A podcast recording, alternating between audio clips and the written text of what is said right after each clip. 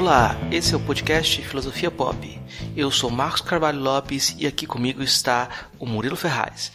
Hoje a gente recebe a professora Catarina Rea, professora da Universidade de Integração Internacional da Lusofonia Afro-Brasileira na Bahia. Esse é o nosso episódio de número 86 e hoje falamos sobre África Queer.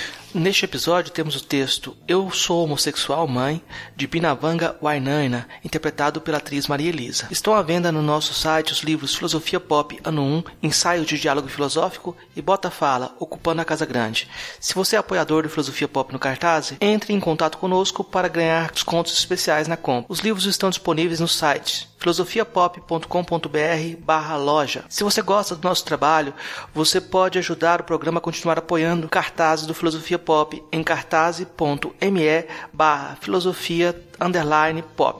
a partir de cinco reais por mês. A sua ajuda é muito importante para a gente conseguir manter o programa. Os operadores podem fazer parte da Taverna do Platão, o nosso grupo de apoiadores no WhatsApp. Lá sempre rola indicações de podcasts, conversas sobre diversos temas e também também novidades sobre o programa. Venha fazer parte também. Se apoia a Filosofia Pop no cartaz e não recebeu mensagem para entrar no grupo, entre em contato conosco para participar. Caso você queira ajudar e não possa contribuir financeiramente, ajude a divulgar os programas, compartilhe nas redes sociais, comente nos posts para incentivar o nosso trabalho. Tudo isso ajuda a gente a continuar produzindo. O podcast continua sendo distribuído gratuitamente em todas as plataformas. Assine nosso canal no YouTube em youtube.com/barra filosofia pop. Siga a gente no Twitter arroba e curta a nossa página no Facebook facebook.com/barra podcast filosofia pop tudo junto. Você também pode mandar um e-mail para a gente no contato arroba filosofiapop.com.br. O Filosofia Pop é um podcast que aborda filosofia como parte da cultura. A cada 15 dias, sempre às segunda-feiras, a gente vai estar aqui para continuar essa conversa com vocês. Vamos então à nossa conversa sobre África Queer.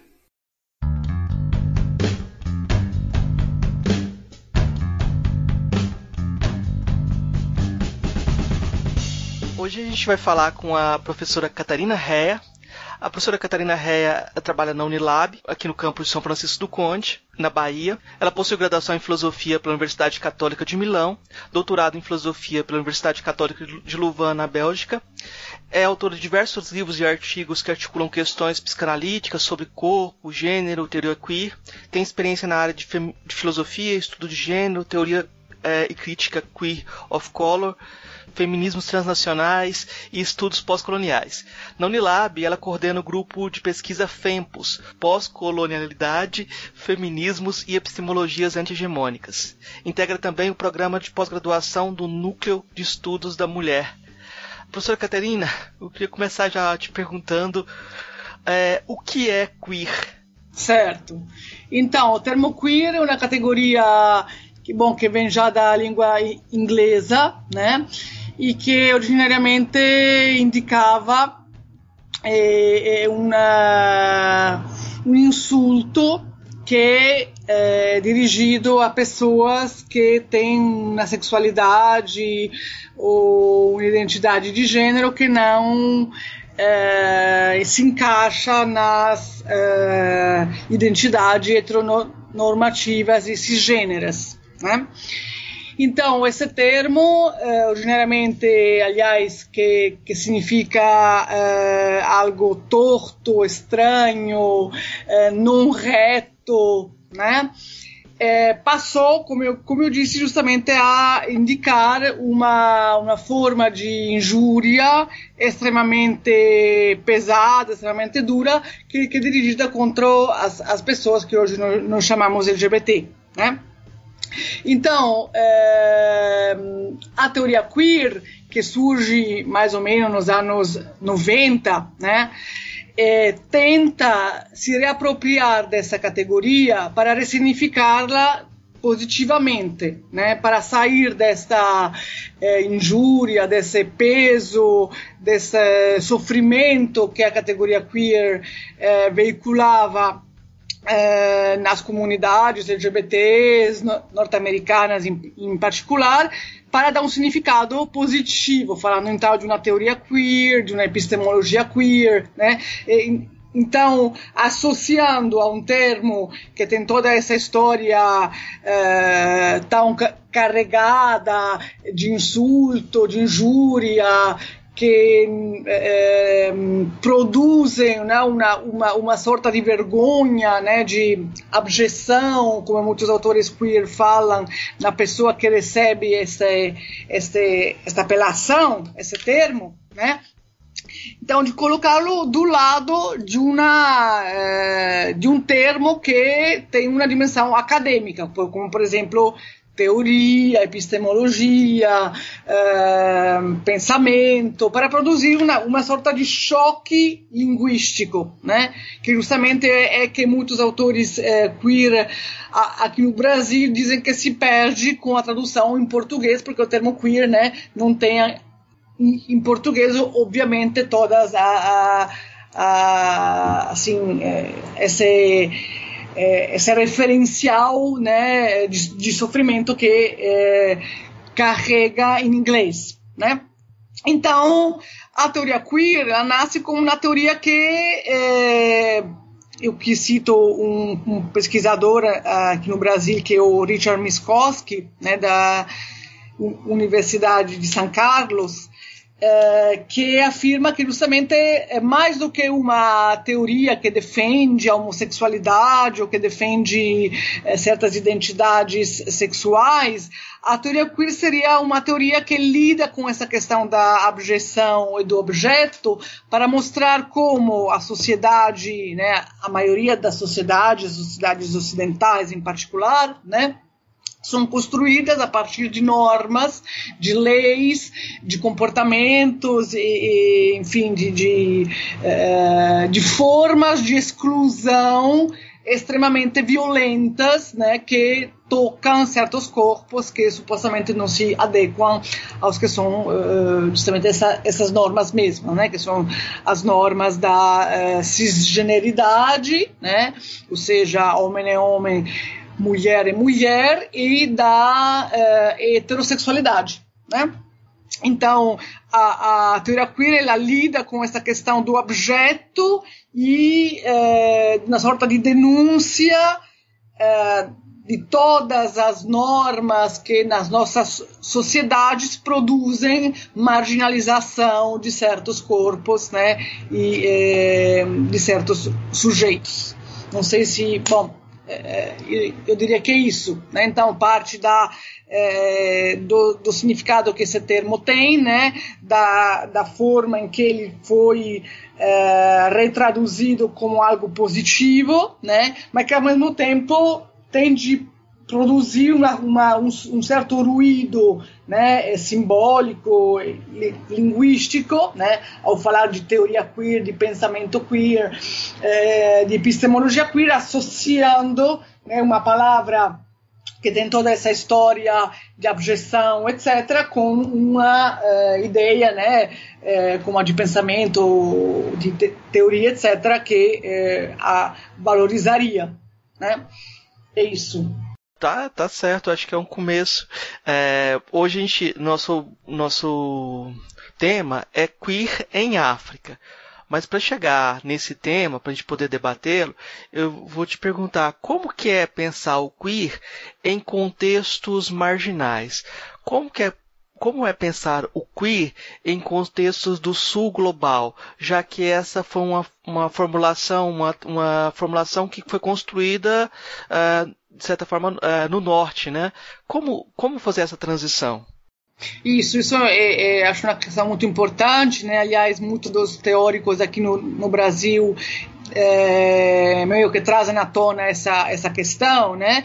Porque tem várias críticas que vêm sendo feitas à, à teoria queer que vão nesse sentido mesmo, seja é uma teoria que né, nasce no contexto norte-americano, do uh, da, da, Europa ocidental, né, que então que carrega toda uma assim uma preocupação que apesar de lidar com comunidades marginais, como as comunidades LGBT, Porém, né, se, se trata sempre de comunidades marginais de países centrais, né, que, que então representaria uma sorta de privilégio em relação né, que acontece aqui no sul global, particularmente porque eh, apesar da teoria queer eh, quando ela nasce eh, ter uma certa assim abertura para além da, da, da, questão da sexualidade, da questão do gênero, é, introduzir também a dimensão da raça, a dimensão da classe, a, a, dimensão justamente de outras normas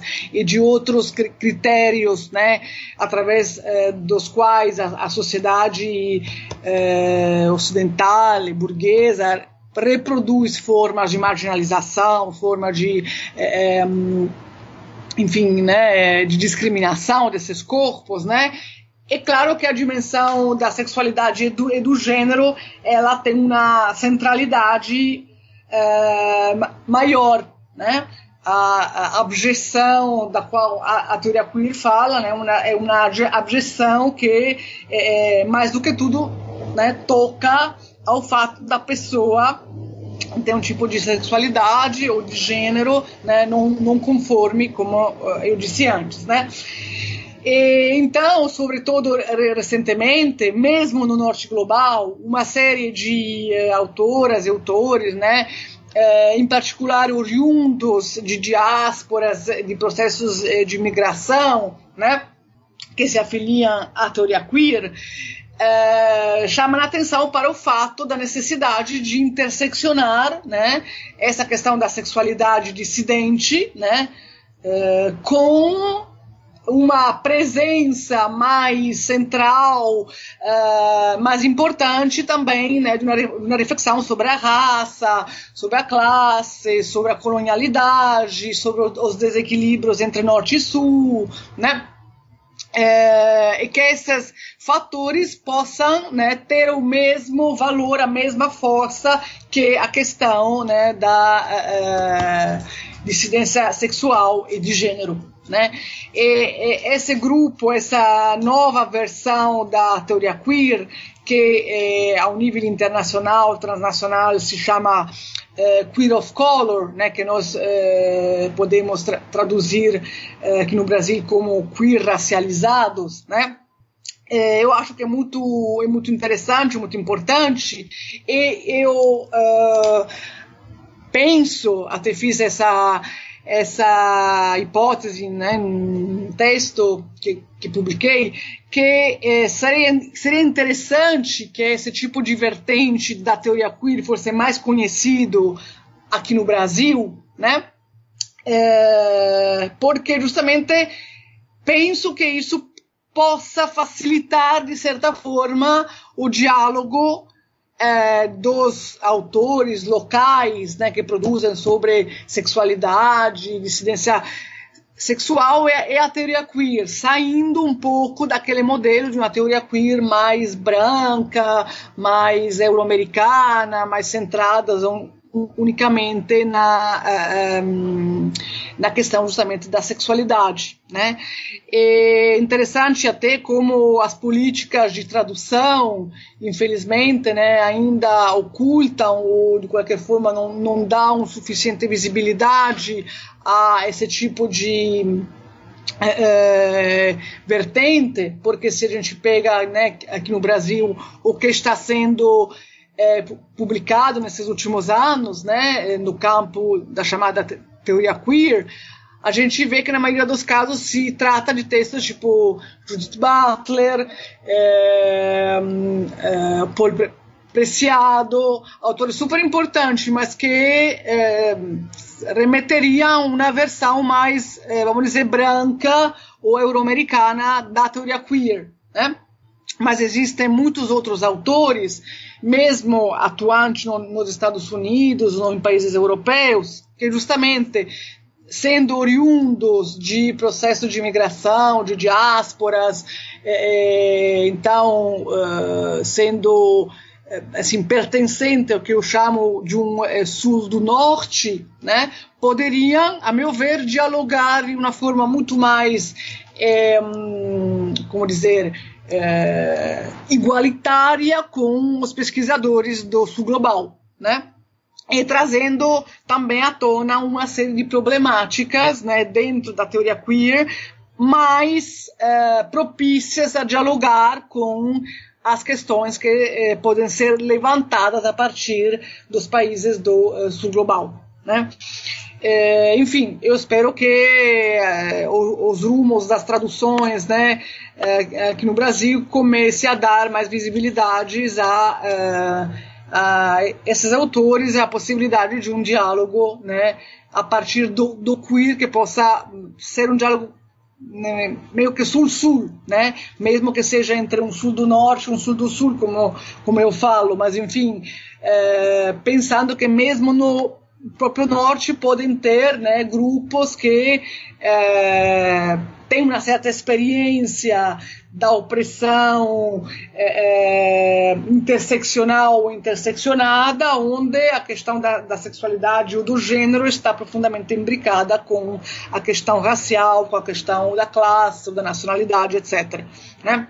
Não, é que você colocou essa, essa, essa questão agora do sul é, no norte, é, e aí é inevitável que eu peça para você se situar, para você contar um pouquinho da sua Sim. trajetória e até se você achar relevante, como você chegou às questões que você pesquisa.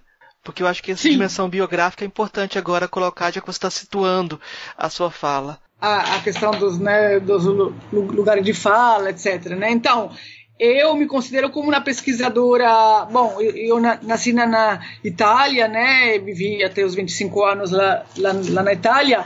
É, eu, eu, pessoalmente gosto mais de, é, de falar de uma identidade mediterrânea mais do que é, europeia, né?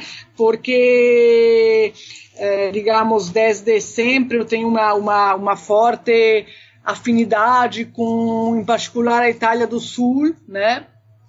Por ser justamente originária eh, de lá é, mesmo tendo na, nascido no, no norte da, da, Itália, mas enfim, na parte da, da minha família é de Nápoles. Então, é, e este sul da Itália, que obviamente, bom, é, um outro sul, porque é sempre um sul que se situa em um contexto hum, bom, europeu, oficialmente, etc. Mas é um sul porque é, vem carregando uma, uma, uma série de é, é, questões né, que podem se assemelhar bastante né, ao que a gente vive aqui. Né? Até eu acho que a, que a, cidade de Salvador, por certos versos, é muito, é muito parecida com Nápoles, é, duas cidades grandes, com uma cultura extremamente forte e ao mesmo tempo atravessadas por eh, questões econômicas e sociais extremamente pro profundas, né? Eh, diversidades, eh, injustiças, etc. Né? E me parece que, bom, embora de forma di diferente, mas po possam fazer eco eh, em ambas essas situações.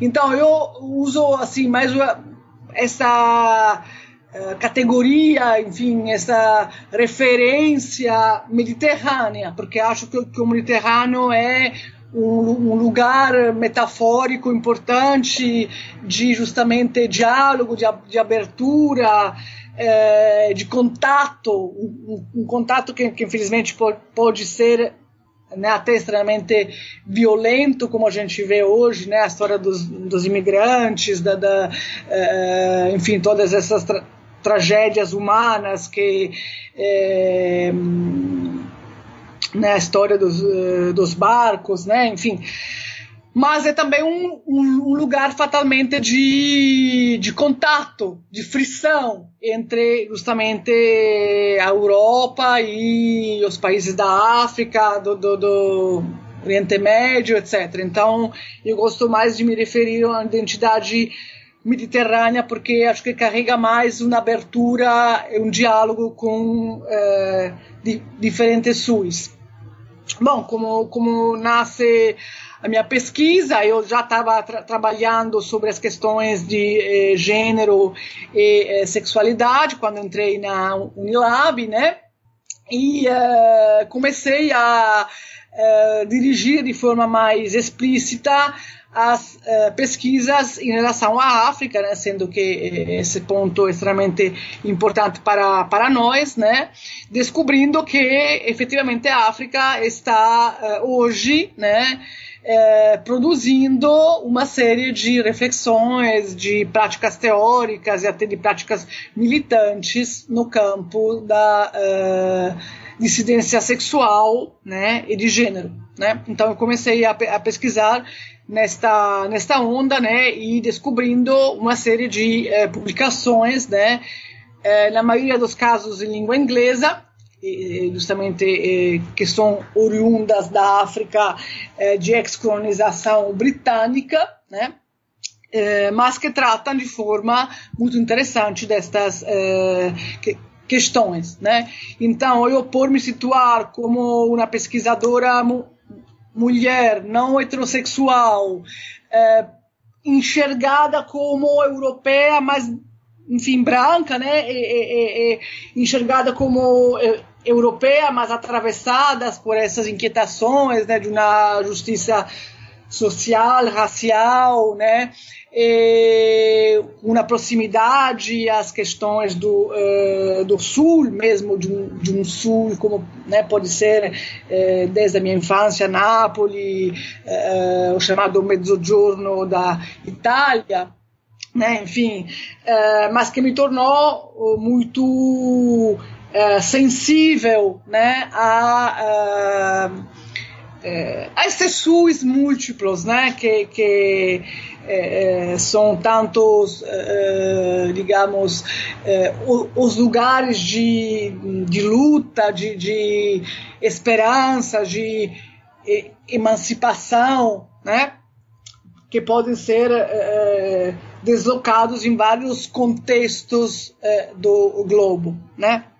Então, é, nesse sentido, né, é, é o trabalho é, que eu estou de, desenvolvendo encarna um pouco esta, este posicionamento meu, né? E é, por também não ser negra, não ser africana, etc., o trabalho que eu estou fazendo nesse momento é mais um trabalho de tradução, né?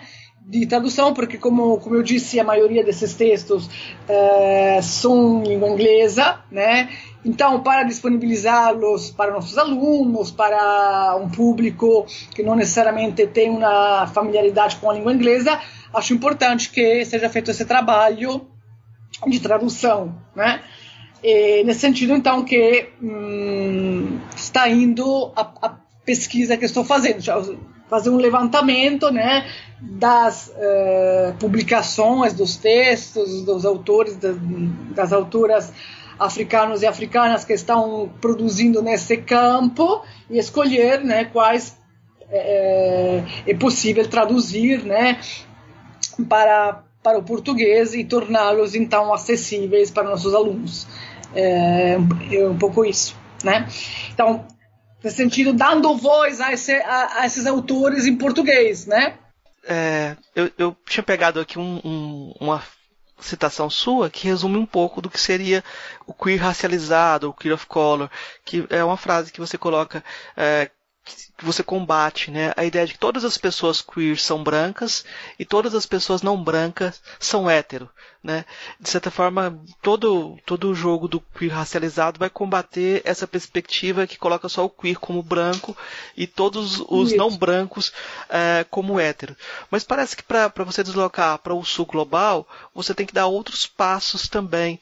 É, em um texto de 2016, você juntou filosofia da libertação com a analítica da, da dominação, né?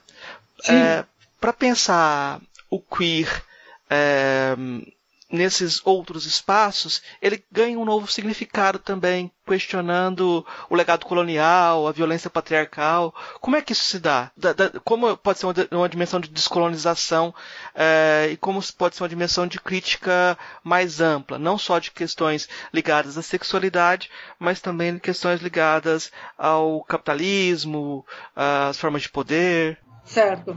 Bom, eu, essa é uma questão que efetivamente é tratada pelos, pelos autores africanos eh, que eu estou trabalhando, né, que justamente eh, vão questionar qual é o significado de eh, utilizar essa palavra queer, né, esse termo queer, e, em, em particular esse texto que é um pouco o primeiro texto que eu encontrei que comecei a fazer as tra traduções que, que, se chama Queer African Reader né? E na introdução justamente as autoras né é, é, falam que é, quando esse termo chega à África né é preciso pensá-lo não unicamente na, na, dimensão de, uma, de um questionamento a partir da sexualidade e do gênero, mas como um termo que possa é, ter uma reivindicação também é, anticolonial, antiimperialista, é, anticapitalista, colocando em questão né, uma certa atitude também dos movimentos LGBTs internacionais, porque aqui também é toda uma, uma conjuntura política internacional, né, onde eh, a maioria dos eh, eh movimentos das, das ONGs LGBTs ao nível internacional, que são sediadas no norte global, né, é, tem um discurso de, é, enfim, que missionário né, em, em, relação à África, em relação a, a, a enfim, a, uma África que é sempre enxergada como homofóbica, atrasada, né, no discurso padrão, né, é, é desse mundo LGBT branco, burguês, né, que é representado pela, pelas ONGs internacionais. Então, os autores africanos, né, os, eh, os atores também, né, eh, os militantes africanos, né, eles chamam a atenção para essa reapropriação do termo queer, que tem de ser deslocado do significado que ele tem no norte global, né? onde justamente a questão da sexualidade é principal, para uma série de outras questões, né, que justamente eh, lidam com essa crítica ao neoliberalismo, ao neocapitalismo, às formas de neoimperialismo que são reproduzidas pelas próprias ONGs, eh, ONGs LGBT internacionais, né? Porque obviamente quando essas ONGs atuam em países africanos, né, é, sob a, enfim, a égida da, da, da, luta pelos direitos humanos LGBT, etc., mas de fato querendo influenciar a política local, né, muitas vezes elas são enxergadas como uma sorte de reprodução de é, toda a política neocolonial, neo, neoimperialista, né, que, que ditar né, certos rumos eh, eh, aos países africanos, né?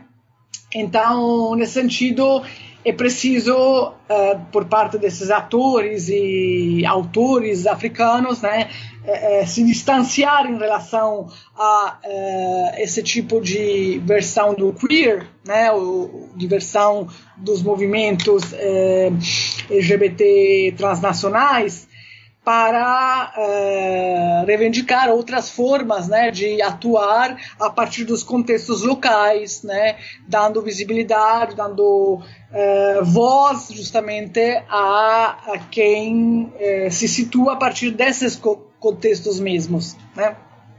Então, nesse sentido, uma eles, eles dizem né, muito fre frequentemente a pauta LGBT nos países africanos ela não pode ser isolada e separada da uh, uma série de outras questões, como por exemplo a pobreza, as lutas dos camponeses,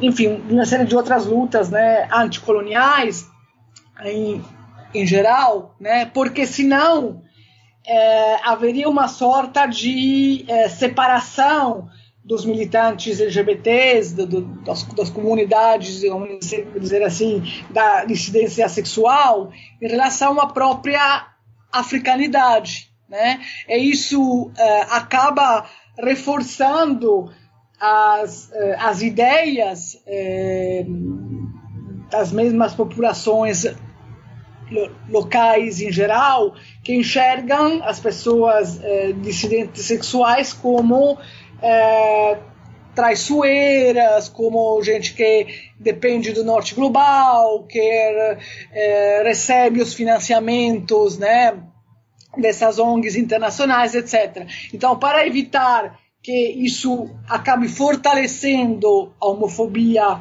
localmente, é super importante, dizem muitos desses autores, que a luta das minorias sexuais ela se faça em uma uh, profunda interconexão e, uh, uh, interseccionalidade com essas outras lutas que são próprias né, dos, dos povos africanos. Né? Tem um trecho, por exemplo, de uma, de uma entrevista de Sokarekini, que é, é uma das é, curadoras do, do African Reader, que é uma militante é, da Nigéria, que bom, mora nos Estados Unidos há, muitos anos, né? E ela diz que é, justamente isso, né? Que, que a luta das minorias sexuais em contextos africanos, né?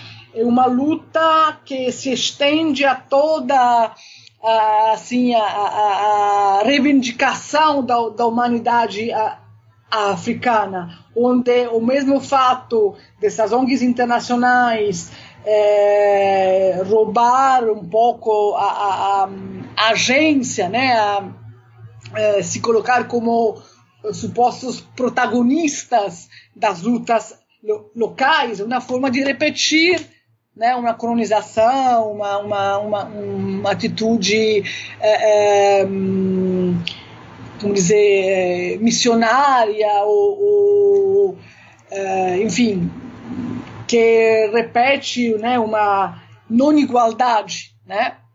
É, então, é, isso é muito importante. Parece que, assim, você está articulando também um passo que eu já ia, eu ia colocar na outra, na próxima questão, que, de, que é sobre a, o perigo de histórias únicas, histórias que Sim. só veem uma dimensão. E você destaca em artigos que é um perigo duplo, né? O primeiro de conceber uh, os gêneros em África. É, desculpa, deixa eu formular de novo. É, o perigo de história única para conceber os gêneros em África, você ressalta a necessidade de romper com a imagem de uma África homofóbica e também de romper com a, a ideia da representação da homossexualidade como algo não africano. Isso. Essa ideia de, a ideia de uma África. Eu vou separar as duas, vamos comentar cada uma nesse momento. Primeiro, primeiro vamos falar dessa, dessa imagem da África homofóbica. Né? Uh, de certa forma, é difícil não, não ter essa imagem como saturada, porque 70% dos países africanos é, têm leis que criminalizam a homofobia. 30 estados africanos têm leis que criminalizam homofobia, a, a, a homossexualidade. Desculpe. É, tem leis que criminalizam a homossexualidade. Então, a pessoa pode ser presa, uh, ter prisão perpétua, pode ser até em alguns lugares condenada à morte, né? É, mas você traz, é, eu acho que dialoga com a Shirin Bembe para pensar num contexto pós-colonial e um contexto em que esses, é, essas posições binárias vão, vão se tornar complexas e que a gente precisa ver as, as lutas de resistência mesmo nesses contextos específicos de opressão. É mais ou menos por aí é, como, é, como é, lidar com essa imagem de uma África homofóbica. Isso, isso é muito importante, porque também é uma certa imagem que a mídia é, contribuiu muito nos países ocidentais a veicular. Como você disse, claro que há uma parte de é, verdade nisso, né? Esses países são países onde a, homossexualidade é, é criminalizada, né? Onde existe uma homofobia de Estado, né? É muito muito forte, né? Porém é, lendo esses autores, essas autoras, né, tem muito essa preocupação de não abafar, de não apagar a existência de movimentos locais, né, e de é, formas até de produção, né, te, teórica sobre essas questões, né, porque senão parece que é, tudo vem vem do norte, né? Que os protagonistas das lutas, mesmo lo, localmente, seriam é, guiados, né? De forma neocolonizadora por associações do norte, né? Em particular, é, no livro que a gente fez a tradução, é, traduzindo África Queer, tem um texto nesse sentido, né, sobre a, a história única, é o texto da Siboni Lindashi, que é uma advogada sul-africana negra, né, que trabalha com essas questões em vários países af africanos, né? E ela justamente usa essa essa ideia, né, de não repetir essa história única da homofobia africana, porque essa história única da homofobia africana é uma história que é contraproducente para os movimentos locais, porque justamente faz o jogo das ONGs internacionais, dos países ocidentais, né, que tem interesse, num certo senso, em dizer é, ah, na África tem só homofobia, na África não existem movimentos locais, é, para justamente assumir né, um protagonismo e perpetuar essa, esse papel né, missionário eh, dessas ONGs. Né? Então, ela, ela, ela diz eh, explicitamente, né, a, a Simone Lindashi, eh, no mar do nada, que supostamente seria a África, né, não haveria eh, movimentos eh, suficientemente fortes para encampar essas lutas, né, aí as ONGs internacionais se sentem autorizadas, né, de certa forma, a assumir um protagonismo. Né? Então, a perpetuar um tipo de atitude eh, que a gente pode de, definir como neocolonial, né? ou seja, de querer eh, ditar né, as, os, os, os, rumos, né? E eh, a própria Simone Lindacho e outros autores também falam né, justamente eh, como essas ONGs internacionais elas querem que eh, os partners locais concentrem a, a pesquisa ou a luta unicamente no campo da sexualidade, né? Enquanto justamente muitos desses eh, desses grupos eh, de países africanos, como disse antes, né, querem interseccionar essas lutas, né, com outras questões, porque muitas vezes, né, as ONGs eh, internacionais que patrocinam, né, eh, que financiam certas ações, não querem colocar em destaque. E às vezes acontece que a retirada de financiamentos quando uh, os grupos lo locais não seguem o uh, papel né, uh, tal como as ONGs internacionais querem.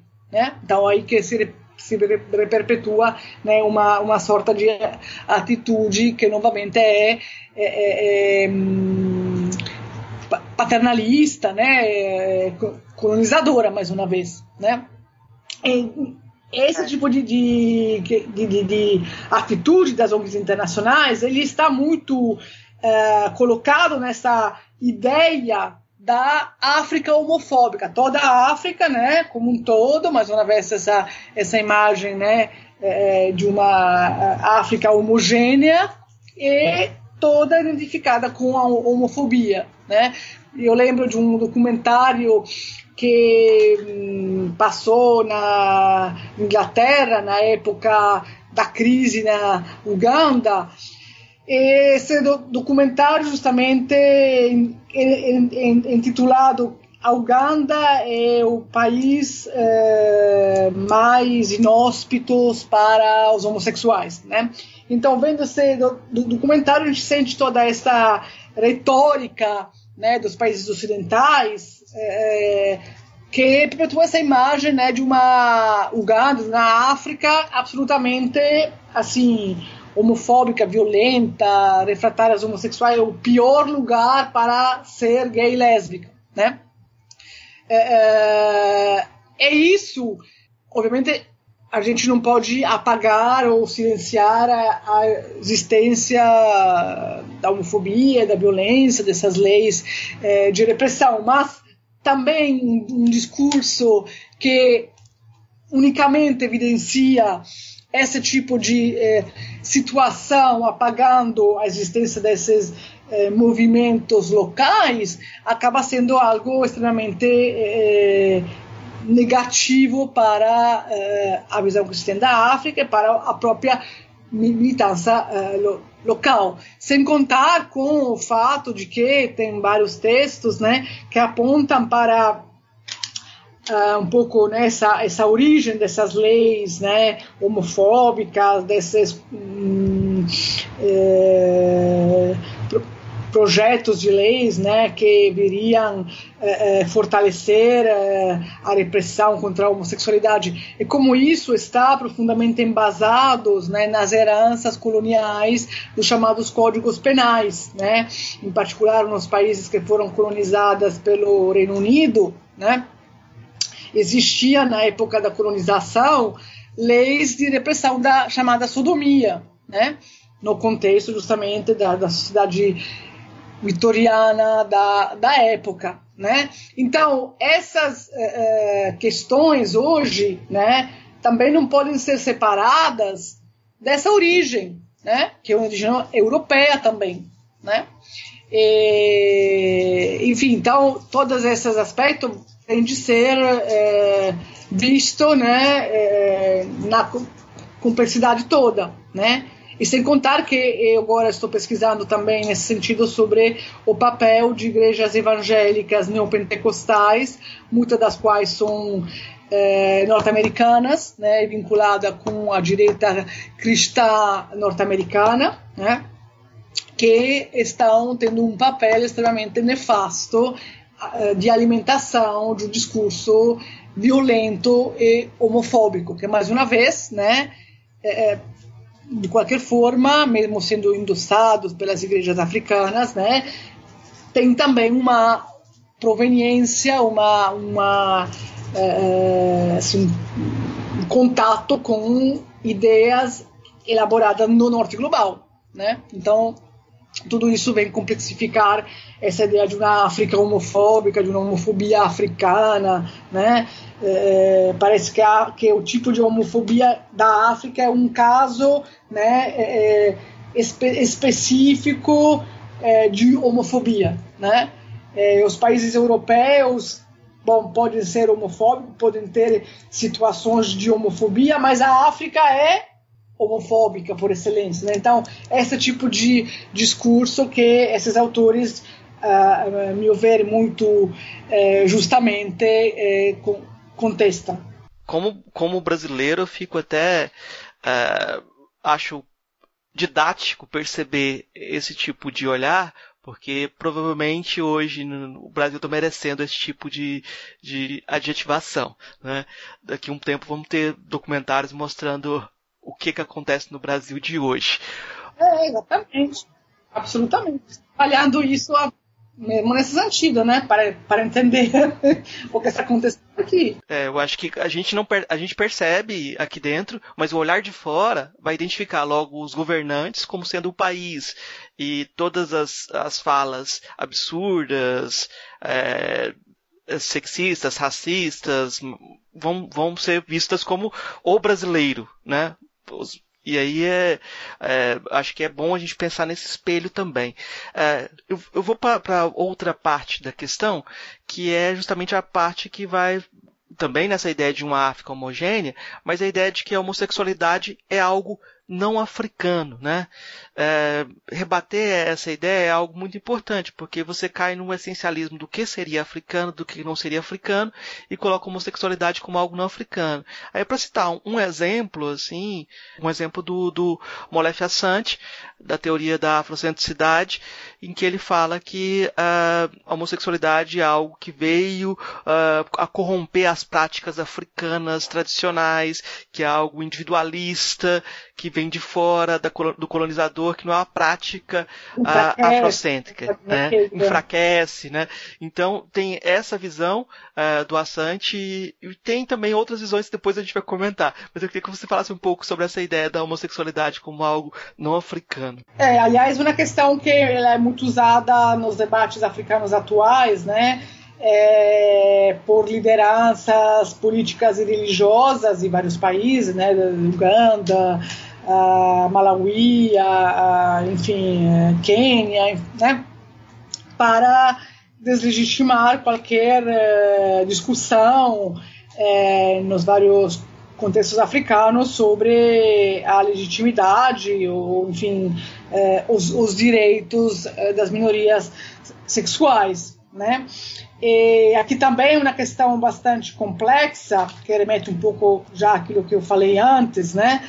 Porque hum, o que significa que, bom, que a homossexualidade não é africana, né? Eu descobri vários textos que discorrem sobre formas de eh, homoerotismo ou de homoafetividade existentes na África, mesmo anterior à, à colonização, porque justamente a ideia eh, desse, eh, desses líderes né, de países africanos é que a, a homossexualidade teria sido importada pela colonização, né? teria sido então uma perversão, como eles dizem, né, introduzida pelos europeus, pelos, pelos brancos. Né?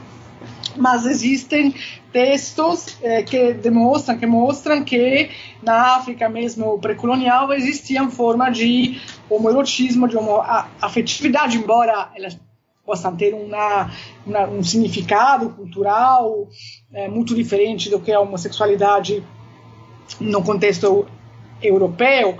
Tem um autor muito interessante, que é o Thabo Msibi, que é um autor eh, sul-africano, que mostra é, ele faz um discurso muito é, assim muito interessante dizendo com certeza a gente, a, a gente, pode dizer que a homossexualidade não é uma categoria africana. Como não são categorias africanas a categoria de gay lésbicas bissexual etc né? Porque todas essas são categorias que nascem no contexto ocidental. O termo homossexualidade, como já mostrou o Michel Foucault, né, é um termo que nasce no século XIX, né, no contexto, aliás, da medicina, da psiquiatria, da psicologia, para indicar um certo tipo de, é, é, de perfil, né, é, um certo tipo de sujeito, né, e que era objeto justamente da atenção dessas disciplinas, né, da medicina, da psiquiatria, etc. Né? É, então, nesse sentido, a história da homossexualidade né, é uma história que remete né, aos contextos europeus, que Foucault é, mapeia né, muito bem é, da sociedade vitoriana, mais uma vez, né, da Inglaterra, da própria França, etc. Né? Então, nesse sentido, a categoria homossexualidade, a gente pode muito bem dizer, não é africana. Né? E demais categoria gay lésbica, são categorias que nascem no campo, desta vez, da, da militância, através dos movimentos é, que seguem né, aos fatos do Stonewall 1969, quando houve aquela revolta eh, em Stonewall em, Nova York, né, eh, da população LGBT desse bar, né, eh, contra a polícia, contra as, as violências policiais, e daí eh, se espalha, né, eh, se expande ao nível internacional o que será, né, todo toda a militância gay, uh, a questão da, da, da, da da marcha pelo, pelo orgulho gay, do coming out, é, da exaltação da, da identidade gay lésbicas, etc. Né? Então, nesse sentido aqui também se trata de, uma história que remete né, aos Estados Unidos e aos, aos contextos ocidentais. Né? Então, que mais uma vez não é africana. Mas isso está Tabuncibi, o fato que essas categorias né, não sejam geralmente africana, embora hoje muitos possam até se é, é, apropriar disso nos contextos africanos, porque são contextos que também né, são extremamente híbridos hoje, né? É, isso não significa que não exista na África e que não tenha existido mesmo antes da, da colonização formas específicas de é, é homoerotismo, de homoafetividade, de identidade de gênero é, é não é, identificada com a do masculino e do, do feminino segundo o, padrão mais standardizado vamos dizer assim, né? Então, quando, quando uh, se fala, né, ah, a homossexualidade não é, não é africana, eu acho que cabe fazer essas pontuações, né? Tudo bem, com certeza são categorias que têm uma origem ocidental, né? Mas isso não, não significa, como entendem muitos desses líderes eh, de países africanos, né, ainda hoje, que a África é unicamente e exclusivamente heterossexual. E que a heterossexualidade é a única forma eh, eh, de sexualidade própria ou compatível com a cultura africana. Né? Nessa, justamente nessa ideia que você estava falando antes né, de uma essencialização né, do que seria africano autêntico e do que não seria né, eh, autêntico. Né? E mais uma vez cabe então destacar aquilo que eu estava falando antes, né? ou seja, da herança colonial, né? de onde vêm essas leis, de onde vêm essas, é, essas é, legislações que reprimem tão duramente a homossexualidade, vêm dos códigos penais coloniais, que não foram removidos na maioria desses países após a descolonização, e que começaram a ser eh, remobilizados de uma forma extremamente forte eh, no começo do, do século XXI, né, com todos esses projetos de leis eh, em, em, Uganda, na Nigéria, no Malawi, enfim. Mas, a, a, de certa forma, né, o, o que movimenta esse tipo de de posicionamento é aquela antiga é, aversão, né, a chamada sodomia, né, segundo é, a tecnologia vitoriana, que esses códigos penais coloniais reprimiam né, na época justamente da, da, da, da colonização.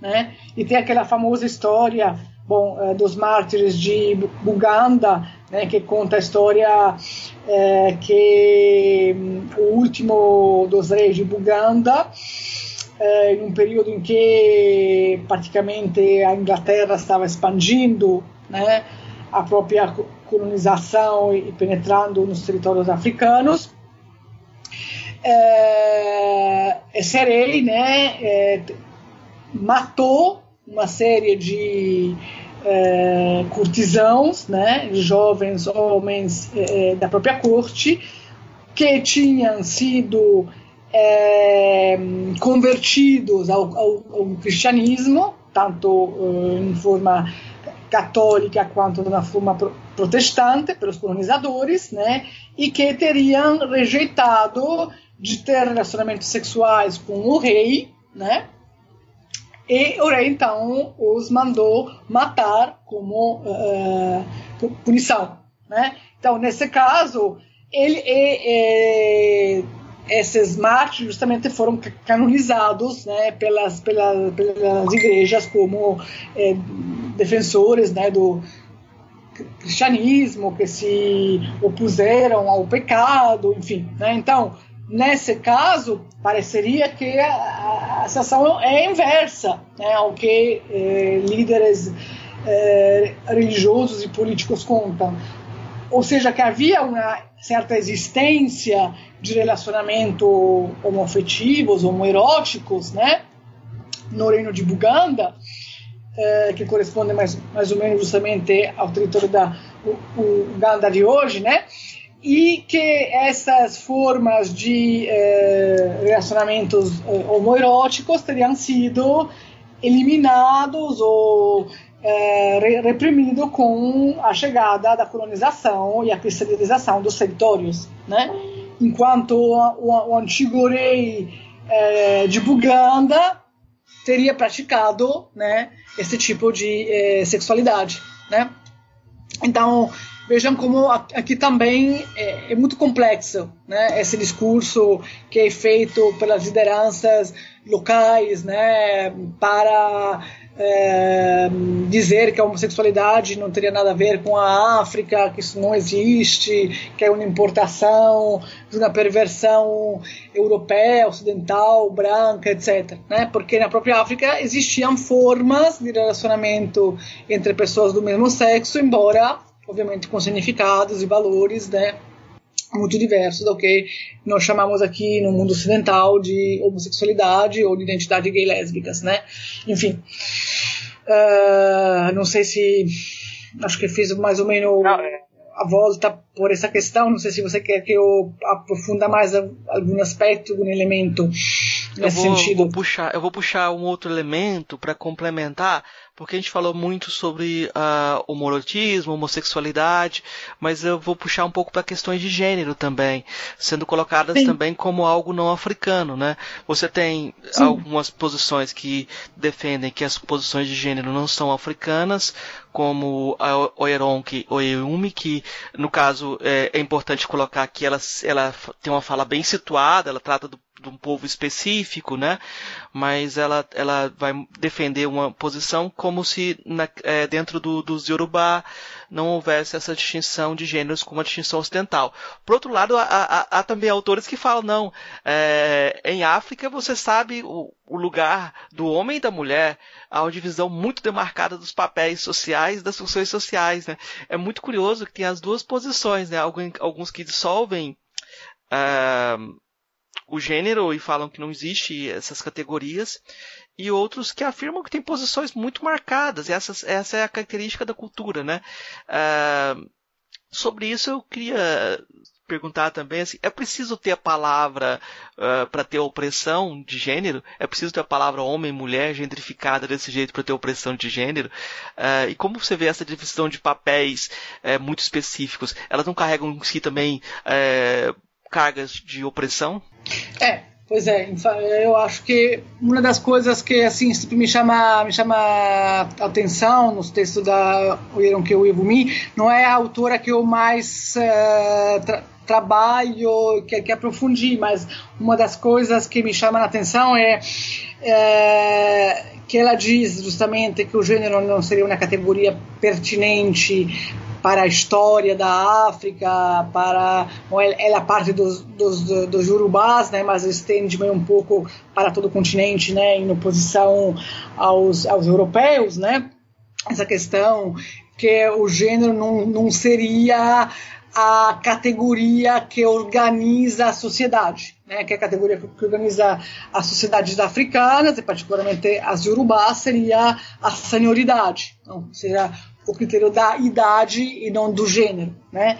Depois ela começa a falar, né, sobre é, o fato que na língua iorubá não existem é, os termos, né, de homem e mulher, e ela fala é, de ana male, ana, ana, ana female, dizendo o, o in, é, na, na língua iorubá não existe o gênero, ou seja, não são identificados papéis, posições sociais diferenciadas e derivadas da biologia, né?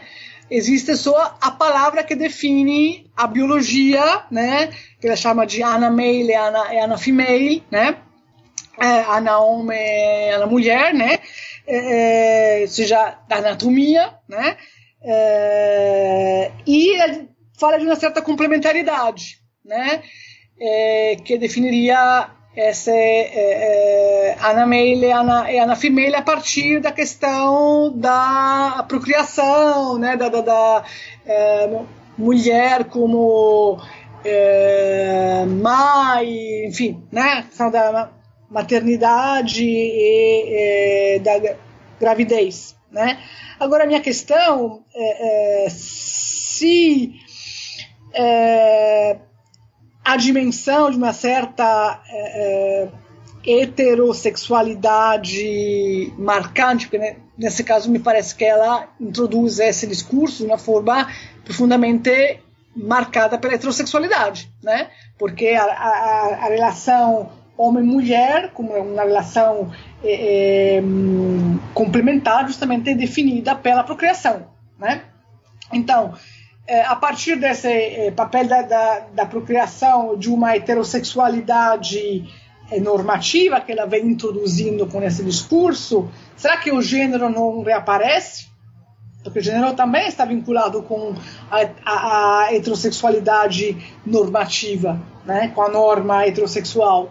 Então, no momento em que ela mobiliza uma relação profundamente heterocentrada, né, é, dentro da, da, da, das comunidades africanas urubás, etc., será que né, o que ela estava querendo jogar fora, né, o gênero, não, não, o gênero como é, é, justamente a afirmação de uma também é, desigualdade né, de é, papéis e, e, de posições entre homens e mulheres não, não acaba é, se é, enfim, reaparecendo de, de, de, de, alguma forma né, atrás justamente dessa versão heterocentrada tão forte, né, que ela ela coloca. Essa é um pouco a, a questão que eh, eu colocaria em relação à argumentação da o, o Yeronkeu Yevumi, né? E existe tem uma tem uma feminista uh, que eu gosto que é a Fatou Sow, que é do Senegal e ela costuma colocar assim em breve assim, para resumir o vasto campo da discussão sobre gênero na África, duas correntes. Uma seria essa corrente eh, da Oyeronkeu Yevumi, que se refere às, à revista Agenda, que é, que é a revista eh, da qual a Oyeronkeu Yevumi faz parte, né? e que teria essa visão mais eh, crítica sobre o gênero e centrada na questão das mulheres africanas, a partir também de uma discussão sobre maternidade, etc. E a outra seria a posição de hum, uma revista que se chama Africa, eh, Feminist Africa, Feminist Africa, que é a revista da qual a Mina Mama foi eh, foi, enfim, redatora, chefe, né, durante um, um certo tempo, acho que não é mais ela, mas enfim, que é uma revista que endossa a categoria feminista, né? Que justamente nem todas as mulheres africanas, nem todos os grupos, né, que discutem gênero na, na África encampam esta etiqueta de feminista, porque mais uma vez, né, segundo muitas, essa essa seria uma concessão a um feminismo branco ocidental, né? Enquanto feminista África justamente defende ao mesmo tempo a eh, luta feminista, ou seja, o reconhecimento da questão sendo a existência de uma desigualdade em termos de gênero, né, de uma eh, disparidade entre homens e mulheres né, nos, nos vários contextos africanos, e eh, ao mesmo tempo a necessidade de traduzir, de adaptar é, contextualizar o discurso feminista nos contextos africanos, né, é, é, criticando também uma é, centralidade, uma prevalência de um, de um, de um feminismo branco eurocêntrico. Né, que obviamente também não poderia ser aceito nos contextos africanos, né, mas que isso não significa necessariamente jogar fora a categoria de, de feminista a categoria de gênero de homem e mulher como correspondentes a é, posicionamentos sociais é, que estão na, em uma dimensão de desigualdade, né, de disparidade entre, eh, entre homens e mulheres, né, entre eles. É, então, essas seriam as duas correntes é, principais né, da discussão sobre gênero em África. Uma que justamente não é, se reconhece como, como feminista e outra que se reconhece como feminista e tenta criar um diálogo né, entre o, o, feminismo transnacional e as problemáticas específicas eh, dos países africanos, dos, dos, contextos africanos. Né? É, enfim, então a, a, a linha da Olieronque também ela questiona justamente eh, a pertinência do termo gênero, da, da, da, categoria gênero, e ele questiona também a ideia de patriarcado, dizendo que também a ideia de patriarcado seria uma eh, questão que não eh, explica, né, não eh, traduz a eh, formação social da maioria das, das, culturas africanas, das sociedades africanas, né? E aqui me vem no, assim na, eh, na mente eh, uma autora que trabalha aqui no Brasil, que é uma antropóloga argentina, mas que teve um, um, papel muito importante na lei de cotas aqui no Brasil, que é a Rita Segato, que ela coloca essa ideia de um patriarcado de baixa intensidade, né? Ou seja, ela diz não, não concordar com o Yonke Oyevumi, né, nesse sentido, de dizer que a África pré-colonial não seria marcada pelo, pelo gênero, não seria marcada pela desigualdade entre homens e mulheres, então não, não seria marcada pelo patriarcado, mas que haveria um patriarcado de baixa intensidade, né? um patriarcado diferente, com certeza, do que se tornou né, ao contato com a, a, colonização, com as sociedades europeias, com a é, maneira em que os europeus lidavam e lidam com o gênero, né? Então, nesse sentido, eu acho interessante essa postura da Segato, porque ao mesmo tempo em que ela não gosta de teses que viriam a um, criar uma origem né, perfeita, tipo a África antes da, da colonização como um lugar né, onde não, não, existiria opressão de gênero, não existiria opressão das mulheres, o patriarcado, etc. Ao mesmo tempo, eh, salvando a ideia que é super importante, que, de qualquer forma, o contato com a Europa, o contato com a colonização, todas as, as destruições né, culturais que a colonização implicou, mexeu profundamente também nas posições de gênero.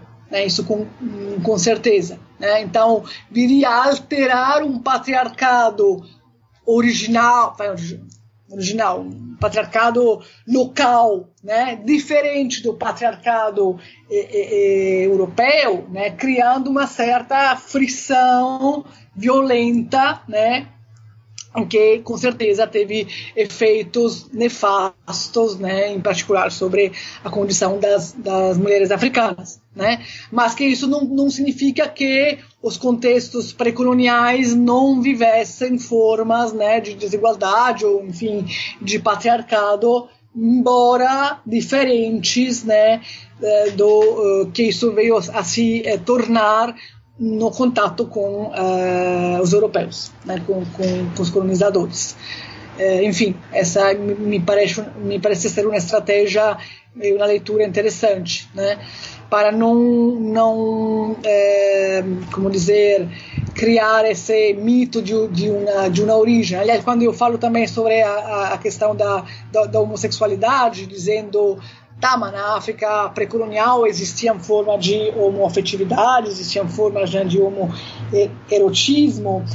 Eu não estou dizendo que a África pré-colonial era o paraíso né, para essas identidades, né, para esses é, é, grupos. Né. É, o nível de tolerância, de incorporação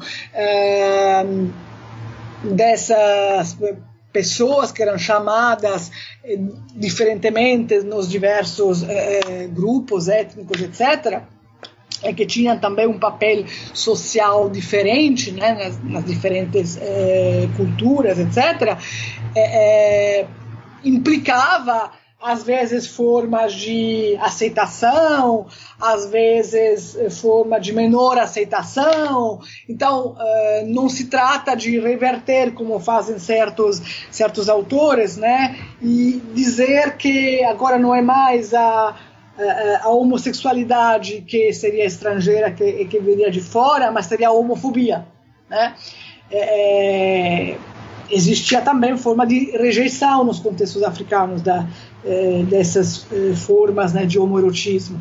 Mas também essas formas de homoerotismo existiam e às vezes podiam ter até um papel social, né, como por exemplo o Yandaudu eh, na Nigéria, né, no, no, no norte da Nigéria, onde essas figuras de homens, mulher podiam ter um papel dentro das, das, das cortes, né?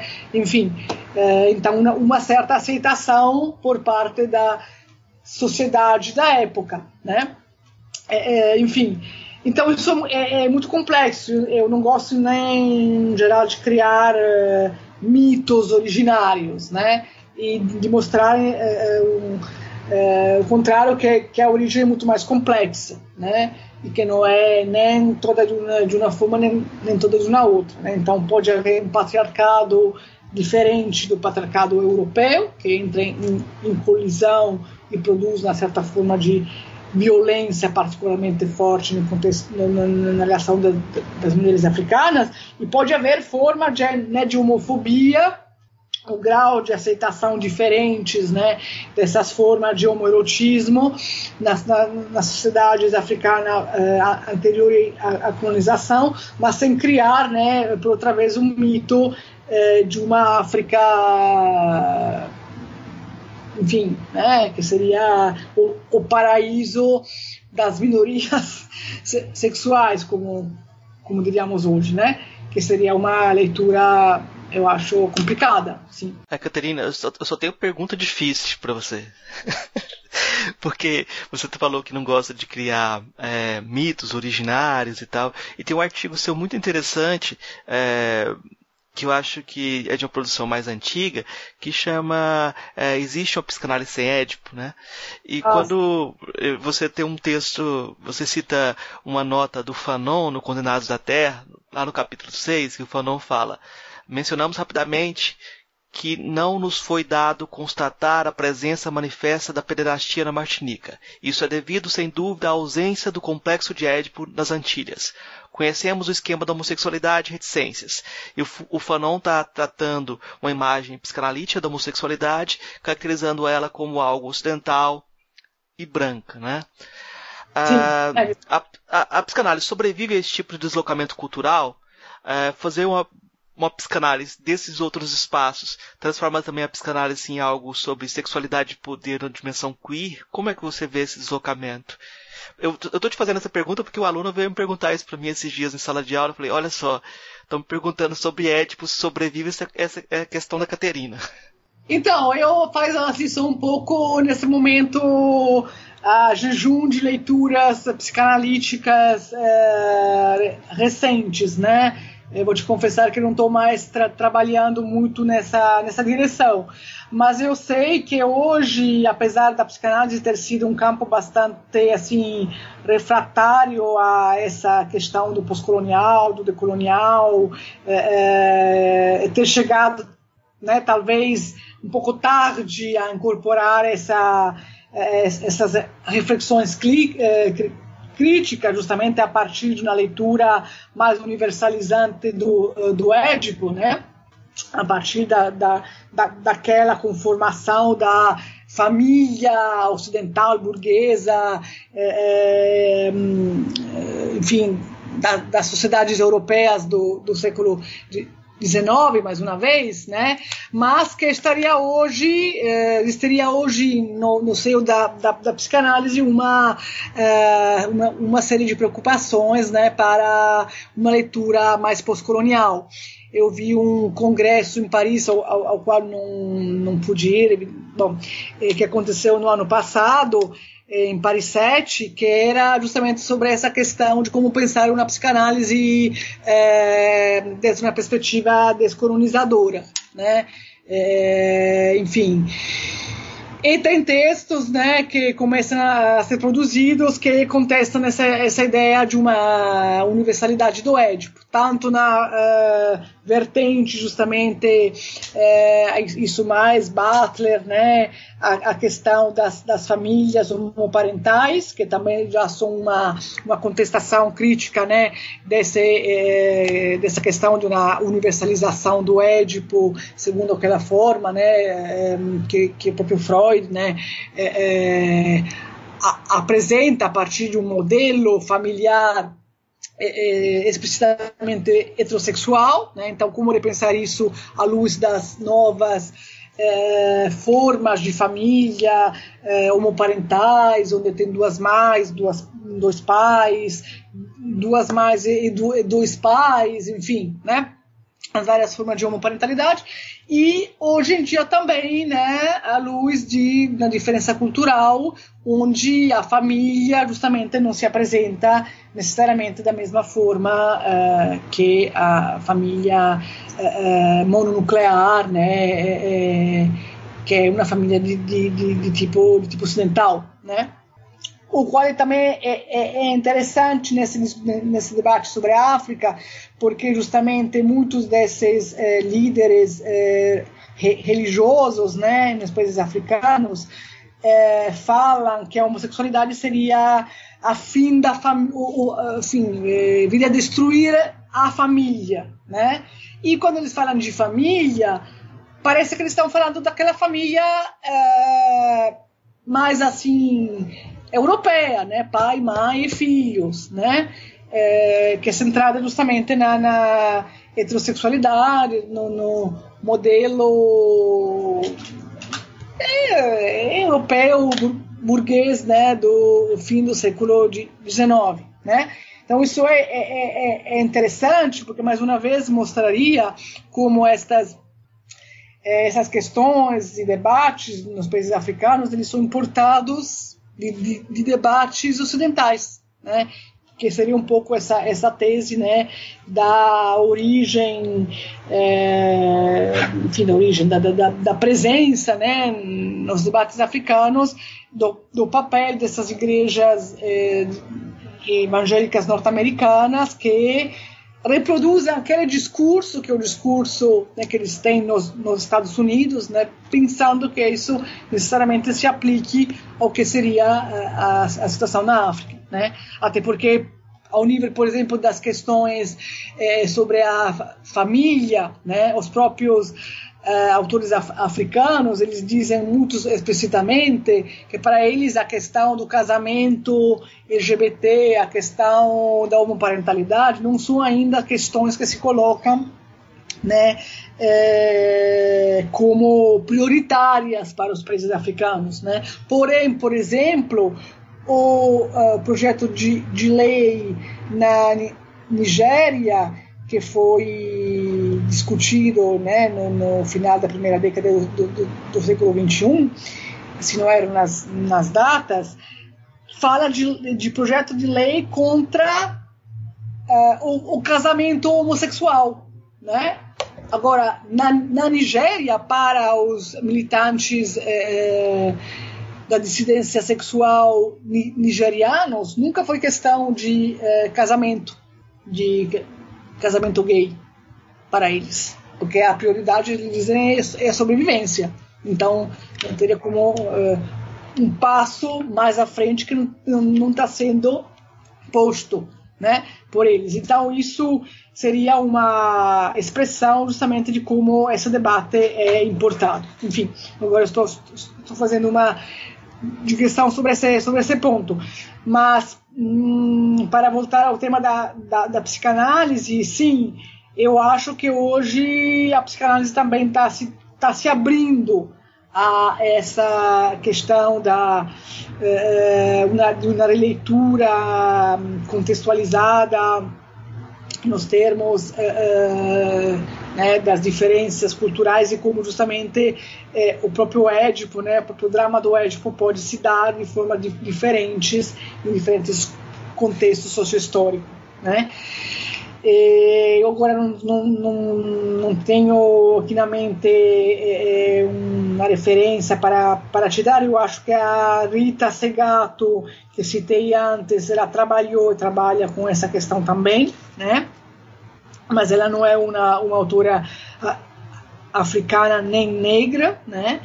É, eu posso pesquisar mais sobre essa, essa questão do Édipo africano, que uma questão que efetivamente foi, foi colocada. É, só como curiosidade, o, o, a gente entrevistou aqui o Christian Dunker, né? E ele faz um diálogo com a antropologia, o perspectivismo ameríndio, sabe? Ele faz esse diálogo entre psicanálise lacaniana e perspectivismo ameríndio. Eu vou fazer uma, uma última questão dessa primeira parte, só para a gente fechar a primeira parte, depois tem mais perguntinhas ainda menores, né? Mas essa primeira parte é, é que é comum a crítica ao discurso queer, como se o discurso queer enfraquecesse as perspectivas identitárias, enfraquecesse o feminismo ou o movimento negro propriamente, né? Num contexto uh, brasileiro, uh, onde o racismo é estrutural e dissimulado, uh, existe uma resistência em relação ao movimento queer, como se a ideia de identidade fosse um essencialismo estratégico, politicamente estratégico, né? Sobre isso, eu queria perguntar, como você é, tem vivenciado isso na Unilab? Como você tem trabalhado essas questões e como você tem percebido a diferença entre recepção, se há diferença entre recepção entre os brasileiros e os estudantes que vêm de África? Tá.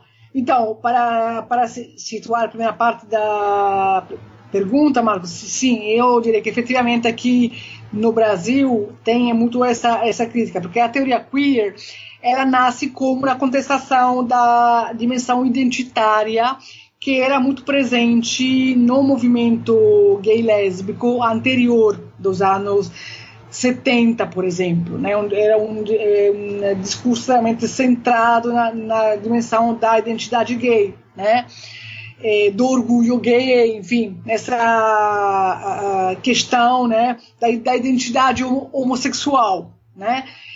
A crise da AIDS, é, já nos anos 80, veio questionar esta versão da identidade, da identidade gay, porque é, nesse momento, né, uma leitura identitária é, da é, da questão gay, da, da, da, posição gay, do ser gay, aliás, foi feita muitos pelas correntes homofóbicas, né, que voltaram a patologizar os homossexuais como os principais veículos da AIDS. Né? Então, se, per se percebeu que o discurso identitário de, de, defendido pelo, pelo próprio movimento gay era meio que, uma, que um tiro no pé, porque é o mesmo discurso que os homofóbicos usavam para estigmatizar os homossexuais como os portadores, por excelência, né, é, da nova do,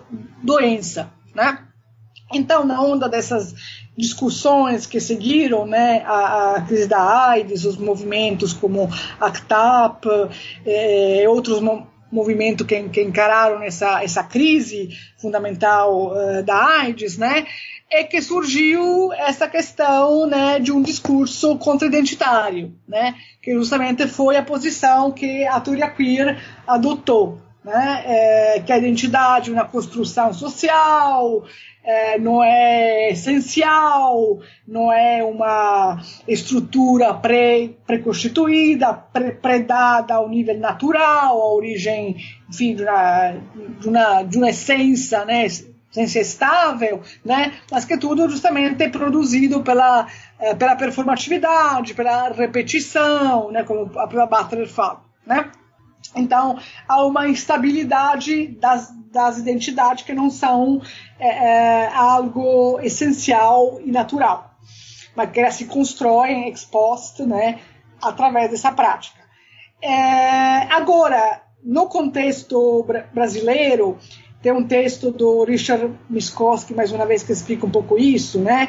Pelo fato que a teoria queer ela foi é, introduzida muito pela academia, né? Enquanto nos Estados Unidos ele diz é, há uma é, dinâmica dupla, tem a academia, mas tem também um, um, um movimento, né? Por, por exemplo, um dos movimentos anti-AIDS, né? É Queer Nation, né? que, que aliás tem um, um, nome um pouquinho mais identitário, mas enfim, que, é um, que foi um dos movimentos de luta contra a AIDS que mobilizaram um, a, a, o termo queer, né? Aqui no Brasil, a teoria queer chega mais tarde e chega muito pela academia, né? então chega pelos contextos mais é, elitizados, brancos, enfim, intelectualizados, né? então todo esse discurso né, da identidade como algo que não é fixo, que não é rígido, né, passa muito por uma discussão filosófica, né, que é muitas vezes mal recebida pelos movimentos de base. Né? que, é, que acusam os queer de intelectualismo, de academicismo, etc. Né? Então tem, tem muito isso. E tem essa questão também, né, de que é, é, como a gente vai é, construir políticas públicas, é, isso, né, por exemplo, na, na, na época né, do, do PT, dos governos de Lula e Dilma, como a gente vai construir políticas públicas é, para os LGBTs, né? se a gente diz aos, uh, uh, aos, aos, interlocutores do Estado, né, da, da, da dos gestores, etc., não, mas não tem identidade, identidade fluida, é uma categoria em devir, né?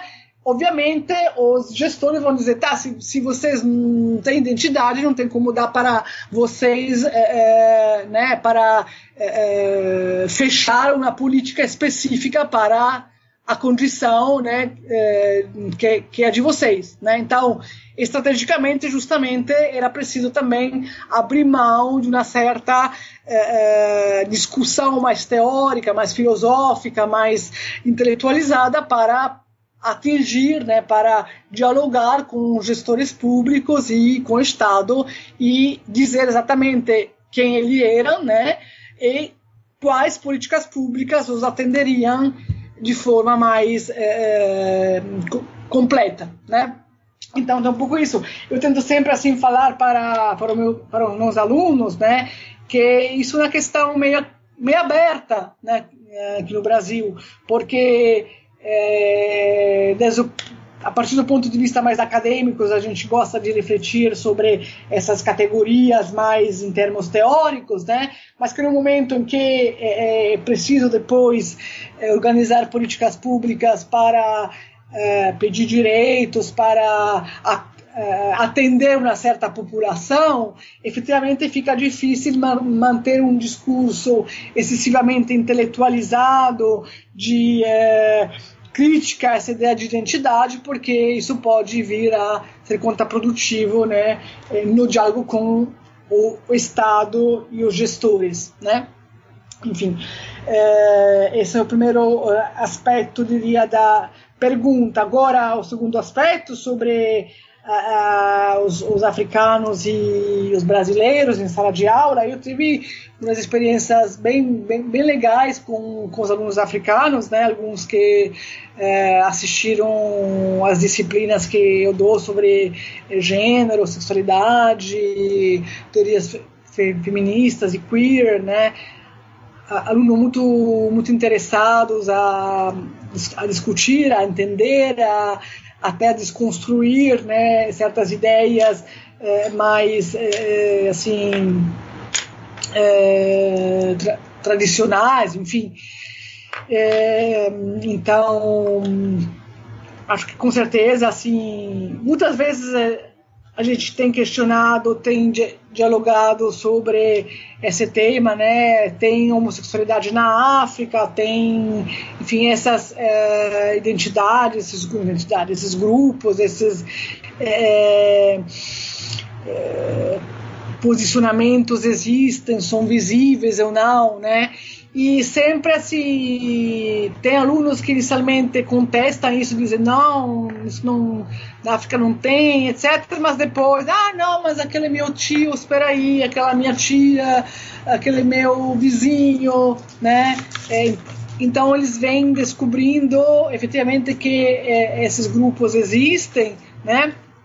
E é, eu mostro também sempre né, o, o African Reader, outros uh, textos né, que são produzidos por africanos, né, discutindo sobre essas questões, para mostrar que efetivamente é, é, essas, é, esses grupos têm sim né, uma existência nos contextos locais, embora com às vezes com significados e características que não, podem não ser né, as mesmas é, do Ocidente, né? Mas eu leio bastante, assim, em termos bastante positivo esse diálogo com os, estudantes, estudantes africanos, né? Claro que provavelmente quem é, escolhe de fazer uma disciplina como teorias feministas e epistemologias da dominação, por exemplo, tem uma disposição mais é, de interesse até pessoal para discutir né, esses temas. Mas, enfim, eu vejo que é um diálogo absolutamente rico e interessante com nossos alunos, né? Como eles vêm descobrindo efetivamente a, a, a existência, né? Dessas pessoas dentro das próprias comunidades. Eu, só faltou assim, eu acho que é importante porque eu perguntei sobre os brasileiros. É, os brasileiros vão ficar perguntando. Os sobre... brasileiros, sim. Tem muito essa questão, em particular, de, de alunos que justamente acompanham mais a, o, o debate dos movimentos sociais, justamente essa assim desconfiança em relação ao queer, né? tanto pelo viés né, da, da, da, branquitude, pelo viés de ser ainda interpretada aqui no Brasil como na teoria branca, como na teoria é, oriunda do norte global, né, então uma forma de, de reprodução de uma violência epistêmica nesse sentido, tanto também é, pelo fato de é, parecer não atender né, a, a é, uma exigência mais imediata dos, dos movimentos, tanto do movimento LGBT por um lado, quanto do movimento negro, né? Do outro, por exemplo, que é essa mobilização de uma identidade né, mais é, fixa, mais, enfim, mais definida, se, se não fixa, né, mas mais definida como uma uh, condição sine qua non para poder mobilizar essas, essas eh, políticas públicas. Né? Então, essa questão, tá, uma professora, mas se não é, não é uma identidade, eh, como que a gente vai poder eh, né, mobilizar o Estado e os gestores públicos para pedir estas políticas públicas, para pedir que elas atendam um determinado tipo de, de público que precisa justamente se identificar perante o Estado para uh, poder justamente exigir né, a aplicação de, uh, de certas políticas públicas uh, que respondem a necessidades bem específicas mais uma vez, né? Então, é, no sentido que a, a, questão vem se colocar e também uma certa crítica, né, como você sabe que os alunos fazem a um é, academicismo, a uma postura mais intelectualizada, né, é, que às vezes eu te, tento redimensionar porque acho que hoje é preciso também voltar um pouco a teorizar, a meu ver, né? especificamente hoje eh, perante a um governo, a um desgoverno absolutamente anti-intelectual, anti-teórico, anti, eh, contra as universidades, etc. Acho que a gente vai precisar recuperar um pouco esta, esse marco na reflexão crítica teórica para, eh, enfim, não cair em um anti-intelectualismo, anti-academicismo que acaba depois sendo contraprodutivo, né, e, e, rejeitar qualquer forma de elaboração até filosófica, etc. Enfim, mas isso é outra outra questão. Eu acho que aí você já apontou um monte de coisa que a gente pode é, seria outra conversa, os perigos das, das é. identidades fixas. E vamos vamos eu vou terminar então essa primeira parte da nossa conversa e eu vou passar para a segunda parte, que a segunda parte são perguntas que pedem umas respostas mais curtas, que a gente está fazendo para todos os convidados. É, são três perguntinhas é, simples, respostas mais curtas então. É, primeira pergunta: o que é filosofia? Hum. o que é filosofia? Então, eu, eu diria que é uma atitude de questionamento crítico. Né? Para mim, é muito importante essa dimensão da questão permanente, né? É, da crítica de tudo aquilo que é dado supostamente uma, uma, uma vez por toda, né? que se coloca como uma, uma autoridade, uma tradição, de algo inquestionável. Nesse sentido, eu sou bastante assim castoriadiana, embora Castoriadi seja um autor extremamente problemático para dis discutir tanto gênero, sexualidade, quanto questões pós-coloniais, raciais, etc. Mas, no sentido, assim, acho que recuperar um pouco dessa é, dimensão da crítica, da questão, do questionamento, da interrogação permanente possa ser interessante espe especificamente num momento, uma conjuntura histórica como a que a gente está vivendo hoje, né? Enfim, não sei se... A, a segunda pergunta. Tá. Eu já vou para a segunda, já tenho a primeira. Tá é, é, qual a filósofa ou filósofo que mais lhe impressionou daqueles que conheceu pessoalmente? que conheci pessoalmente. Ah, lá, lá, filósofo, professor de, de, de filosofia, assim. Bom, eu conheci até a Butler, assim, conheci em um evento em Paris, é, ela tinha vindo para dar uma, uma conferência e consegui falar duas palavras com ela, então posso ter falado da Butler, mas é, para ir um pouco mais na direção das, das problemáticas que hoje é, são mais assim minhas, enfim, é, de, de certa forma pelo menos, né? Mas uh, ai, que, que mais poderia citar? Uh, que como se autores franceses, talvez, né?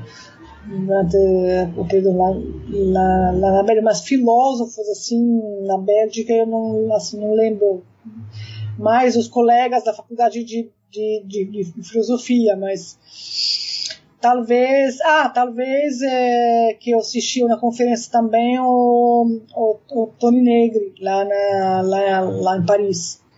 É, uma figura bem, bem, bem interessante também, né, da filosofia contemporânea, na reflexão de esquerda, enfim, é, crítica. É, e qual a filósofa ou seu o filósofo favorito? Puxa! Olha, quando eu era jovenzinha, eu escolhi de, de, fazer, de, de fazer filosofia. Eu gostava muito de, de Sócrates, né? Assim, estava muito apaixonada, assim, interessada pela história de Sócrates, pro, o pro processo que ele so, sofreu, etc. Então foi uma figura que, pelo menos, vamos dizer, na minha infância filosófica, ou na minha juventude, assim, no momento da escolha da, da, da faculdade, assim, teve uma certa, um certo peso, apesar de depois eu ter uh, tra trabalhado sempre nas pesquisas na, na filosofia no campo da contemporaneidade, né, de Levinas, Samuel Merleau-Ponty, Castoriadis, que foram autores super importantes para a formação minha assim mais madura, né? Tanto da tese de laurea que seria é, justamente a nossa é, nosso te TCC, né, lá na Itália, que eu trabalhei sobre Manuel Levinas, né, quanto no doutorado, no, no DOA antes também, né, onde a questão foi, foi, foi mais, foram mais outros autores da fenomenologia e particularmente o Merleau-Ponty e, e, depois o, o, cruzamento com o pensamento do social histórico por parte do Castoriadis, né? Enfim, esses foram os autores mais da maturidade, vamos, vamos dizer. É isso chegando até ao, a, a filósofo mais e filósofas mais centradas né, na questão tanto de gênero, a Cavareiro, a, a, a própria Simone de Beauvoir, né, ou nas questões mais de raça, é, como Mibembe, por exemplo. É, você não tem favorito, você tem um, um leque, uma salada. Mas, então tá, vamos então para a última parte, que são as indicações. Eu pedi para você se você tem algumas indicações para os ouvintes de, de filme, livro, o que você quiser indicar para os nossos ouvintes. Oh, então, tem o, o, livro que a gente fez a tradução, digo, gente, pessoal do, uh, do FEMPOS, no grupo de pesquisa, que é o, o, livro Traduzindo África Queer, que foi publicado pela editora Adevires aqui de Salvador em 2018. Né? e que justamente reúne é, alguns textos, é, artigos de autoras e autores africanos né, sobre essas questões de sexualidade e é, e eh, de gênero, enfim, né, nos contextos af africanos. Um segundo volume está em, preparação, mas ainda eh, precisa ser, ser, ser entregue para a própria de, de Vires. Bom, tem o, o Procure African Reader, que é em, em inglês, que para mim é o texto base, né? que é um livro que foi publicado pela Pambazuca Press em 2003. A Pambazuca Press é uma editora uh, africana, né, progressista que trabalha né, sobre essas questões, é, não explicitamente sobre gênero e, e, sexualidade, mas em geral sobre os movimentos a, africanos, né? E bom, também o campo da sexualidade e do gênero é contemplado. E outra coletânea africana, Reclaiming African, né, que foi publicada em 2014 por uma autora sul-africana, que é a curadora, né, Zetuma Matebeni. Quanto a filmes, a filmes, mais uma vez aqui no campo mais das questões que eu, que eu trabalho, são filmes em inglês, né? Tem sobre a questão das igrejas evangélicas que eu mencionei antes, tem um filme que eh, um documentário realizado por um realizador que é afro americano. O título desse documentário é God Loves Uganda. É, Deus ama Uganda. É um documentário muito bom, muito forte sobre a chegada em Uganda é, das, das igrejas evangélicas, particularmente de uma igreja norte-americana, que é a International House of Prayer, né?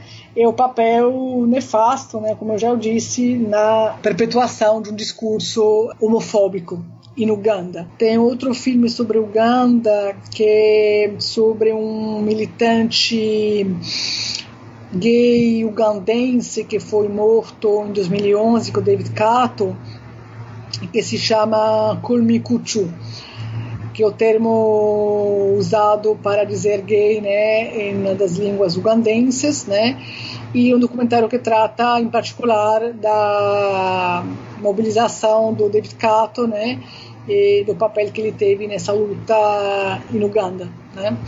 Existem outros, só que a maioria está, está toda em língua, em língua, língua inglesa, né? Porque justamente mais mais uma vez se trata dos países africanos de colonização britânica, né?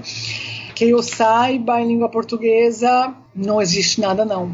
Mas esses dois eu acho que são muito bons para, para, para entender a, a realidade, pelo menos do caso da Uganda, né, é, que é um caso bem, bem específico, né, é, mas é, exemplificativo de toda uma realidade que caracteriza esses países africanos de ex-colonização britânica, pelo menos. Tá ótimo. Eu vou, vou fazer as indicações também, e aí eu vou já aproveitar para indicar para o ouvinte para pesquisar os seus artigos e quem for pesquisar vai ver é, tem vários artigos que você escreveu e, e, a pessoa que for pesquisar vai perceber que eu fiz o dever de casa na pauta. tem, tem muita coisa que a gente debateu aqui que está nos seus artigos, né? E aí o, o, livro que você falou, estou traduzindo África Queer, que é seu, da Clarice Goulart Parades, da Izzy Madalena Santos Amâncio, uh, ele está também disponível na internet para o pessoal, se o pessoal procurar vai encontrar também o livro para baixar. Eu encontrei aqui um, um livrinho também que eu acho que é interessante, Marcas da Diferença no Ensino Escolar, do Richard Miskolci, que você, sim, sim, que você sim. citou. Ah, sobre, queer em geral, na verdade, que eu pensei que era uhum. sobre mais sobre, sobre a África. Sobre o queer em geral, ah. com certeza que no Brasil tem muita coisa. Tem o Richard Miscolti, tem a Guacira Lopes Louro, né, que é uma é, professora da, da, Faculdade de Educação do Rio Grande do Sul. Né? É, aqui na Bahia tem o Leandro Colling, da UFBA, que publicou várias coletâneas né, a partir do grupo de, de pesquisa de Licocus, né, UFBA. Enfim, a, a literatura queer né, aqui no Brasil é muito vasta. Assim, Sim. tem a, a Berenice Bento, que trabalha sobre é, é, as, as, questões de transexualidade, a Larissa Pelúcio, enfim, vários, vários, vários autores interessantes, com certeza. Sobre um queer geral, né? Sim, queer sim. geral. É, o, eu vou indicar um podcast também em inglês que eu encontrei agora também, da Celie Yan, chama Afro Queer é um podcast que ela conta histórias, uh, histórias hum, específicas de, de, de, de, comunidades, de pessoas que são queer em África, para desmistificar as narrativas, modelo que a gente realmente é, tem sobre homofobia, sobre visões muito reduzidas sobre o, como é essas questões em África. Ela fez uma seleção de histórias durante muito tempo e parece que há dois anos ela montou esse podcast. Eu acho que é uma, uma referência interessante. Tá em inglês, mas quem puder. Aí tem dois, dois livros e dois filmes que eu vou indicar também. O, os livros são Um Dia Vou Escrever sobre esse Lugar, do Binyavanga Wainaina, que é um keniano é, que é queer também, que ele vai ter toda uma história sobre assumir sua identidade sexual, que é muito interessante, e um outro livro chamado Caderno de Memórias Coloniais, da Isabela Figueiredo, que é uma, uma escritora branca, uh, portuguesa, que conta toda a sua infância e o processo de, de, de que coincide com o processo de independência de Moçambique. Também é um livro muito interessante para situar questões de identidade e pensar na perspectiva mais, mais pós-colonial também, né? Filmes. Tem dois filmes recentes, um de 2017 chamado Os Iniciados, John Trengove, da África do Sul. O título, o título é Enxeba, o título original, que é bem hum. interessante. Eu não vou antecipar a história, a narrativa. Tem, e tem outro, outro filme chamado Rafik, que é de 2018. O, o diretor é o Anuri Caiu, não sei se é homem ou se é mulher, não sei o gênero aqui, não sei especificar, mas é, trata de, o primeiro, os iniciados, tem uma perspectiva homoerótica, uh, o Rafik trata da relação entre duas, duas mulheres dentro do Quênia, né? O primeiro na África do Sul, o segundo... Exatamente, esse filme é também muito interessante. Rafik, né? E eu vou indicar a última indicação, é o, o de o, eu vou indicar o álbum do Renato Russo, Equilíbrio Distante. Porque eu fiz todo um livro sobre Legião Urbana, e quando eu escrevi sobre Legião Urbana, eu não trabalhei os, os álbuns solos do Renato Russo, que o primeiro dele é o Stonewall, o Stonewall Celebration Concert, né? Que ele celebra Stonewall, todo cantado em inglês, né? Mas cantado pro namorado dele. Ele coloca os pronomes uh, no masculino, né? E depois ele faz um disco em italiano, Equilíbrio Distante é, remetendo às raízes dele, porque ele era de família italiana, né? Só que o que é interessante, e a indicação vai não só porque a Caterina é italiana, mas que é interessante o seguinte, que ele vivia, ele percebia no momento de crise do Brasil, no começo da década de 90, é, e ele percebia a ameaça fascista na, na situação em que o discurso sobre família estava sendo apropriado pela direita, como só a direita pudesse ter direito a ter família e a família só pudesse ter um tipo de modelo de família, né? Então ele resolveu fazer esses álbuns para celebrar a relação dele com a irmã dele, cantar o amor em relação ao namorado dele e nesse segundo álbum Equilíbrio Distante cantar uma forma de afetividade que vá para além desse modelo é, reduzido, né? Então então eu acho bem visionário e depois eh, quem quiser ouvir uh, tem uma música chamada Gente que eu acho maravilhosa assim porque resume esse projeto dele de pensar outras formas de afetividade, uh, pensar que o mundo não é isso aí que a gente está vendo, o mundo é mais do que isso, né? E aí ele vai buscar essas raízes italianas dele para buscar uh, inspiração. Então a gente está terminando essa, entre essa entrevista aqui. Eu queria agradecer muito a Caterina. Vou deixar de público minha admiração e eu acho que é um orgulho trabalhar com você por tudo que você tem produzido, né? Daqui a um tempo o pessoal vai, vai, vai procurar saber mais sobre a Unilab e com certeza eles vão saber que uh, vão encontrar o seu trabalho e toda a produção que você tem desenvolvido, né? Todas as publicações e todo, todo o diálogo que você tem produzido sobre temas são muito importantes. Então é isso. Eu queria então deixar a palavra para você, para você se despedir, para você uh, fazer divulgar o que você quiser, tá? Muito obrigada, Marcos. Né? Sou eu que, que te agradeço infinitamente. Gostei muito né, dessa conversa bem, bem aberta, assim, um diálogo bem legal. Parabéns pela, pela iniciativa né, desses podcasts, né, que eh, são super, super interessantes, né? Vou acompanhar uh, os, os outros que você tem feito e que vai fazer e te, te, agradeço infinitamente. Vamos continuar né, essas parcerias, diálogos né, na Unilab, mesmo nessa conjuntura assim tão complicada, mas enfim, né, uh, vamos em frente e continuando essas trocas, tá? Tá ótimo, Caterina. Muito obrigado. Muitíssimo obrigada. Esta não é a versão correta dos fatos. Ei, mãe. Estava descansando minha cabeça em seu ombro aquela última tarde antes de morrer. Ela estava deitada na cama do hospital, Kenyatta, tratamento intensivo, estado crítico. Lá. Porque dessa vez não estarei longe na África do Sul, fudendo tudo do meu jeito caótico. Vou chegar na hora e estar lá antes dela morrer. Meu coração chega na hora. Estou segurando a mão de minha mãe morrendo. Levanto sua mão. Sua mão deve estar inchada pela diabetes. Seus órgãos estão falhando? Ei, mãe. Oh. Minha mente soluça. Meu coração. Estou sussurrando em seus ouvidos. Ela está desperta, escutando. Amor suave e calmo. Minha cabeça ao alcance de seu hálito.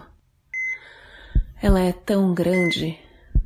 Minha mãe, neste mundo, tão próxima do outro mundo.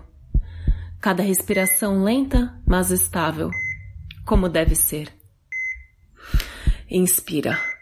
Ela pode suportar tudo. Vou sussurrar mais alto na minha ideia sopro. Para ela. Ela escuta. Mesmo que já não escute, ela consegue. Mãe, vou dizer. Mãe é, vou dizer. Soa tão fácil um sopro de voz, um barulho vindo da minha boca. E ela expira. Meu coração engasga, cortante. E agora minha cabeça grita, cortante, tão, tão sentida, tão, tão furiosa. Nunca te abri meu coração, mãe. Você nunca pediu. Só na minha cabeça digo isso, não na minha boca. Mas com certeza o salto na minha respiração e no meu peito, aqui do lado dela, foi percebido. Ela está mais próxima de mim. Ninguém, ninguém nunca na minha vida escutou isso, mãe. Nunca, mãe. Eu não confio em você, mãe. E eu puxo o ar com força. Prendo-o embolado ao redor do umbigo e deixo-o sair devagar e constante, limpo e sem tropeços na minha boca, alto e claro por sobre o ombro até chegar nos seus ouvidos. Sou homossexual, mãe.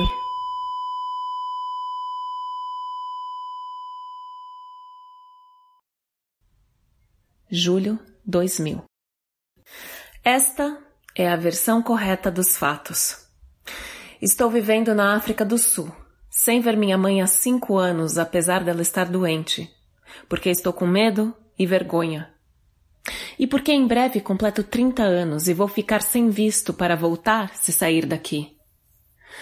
Estou transtornando tudo para ajeitar minha vida e poder vê-la. Mas ela está em Nakuru, em colapso, e vão levar seus rins ao Hospital Kenyatta em Nairobi, onde há um aparelho de diálise e uma tempestade tropical de especialistas esperando por ela. Parentes vão correr para vê-la. Os órgãos vão falhar e os aparelhos vão entrar em ação.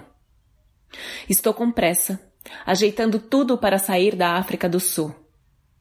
Ainda falta dois dias para conseguir deixar o país, pegar um voo internacional quando, na manhã do dia 11 de julho de 2000, meu tio liga perguntando se estou sentado.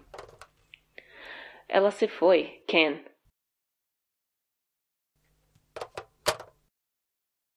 Quero ligar para a titia Grace na reunião de família em nanosegundos para dar um jeito urgente de chorar no papai. Mas eles dizem que ele está chorando, relampejando e trovejando em seu carro 505 nos contornos de Nairobi porque sua mulher morreu e ninguém consegue encontrá-lo há dias. Três dias atrás ele me disse que era tarde demais para ir vê-la. Me disse para não correr o risco de perder a autorização para voltar à África do Sul indo para o seu funeral. Eu não devia ficar viajando despreocupadamente com esse meu jeito artista sem documentos, Kenneth? Ele me repreende no telefone. Não pode arriscar ser deportado, diz, e perder tudo. Mas a minha mãe. Tenho vinte e nove é 11 de julho de 2000. Eu, Binyavanga Wanaina, sendo bem honesto, juro que sei que sou homossexual desde que tinha cinco anos. Nunca toquei um homem sexualmente. Já dormi com três mulheres na minha vida. Uma delas deu tudo certo. Apenas uma vez e com ela. Mas no dia seguinte não pude. Vai levar cinco anos após a morte da minha mãe até que eu encontre um homem que me faça uma massagem e um pouco de sexo rápido. Pago. Em Earl's Court, Londres. E estarei livre. Vou contar a meu melhor amigo que vai me surpreender, me compreendendo sem compreender. Vou lhe contar o que fiz, mas não que sou gay.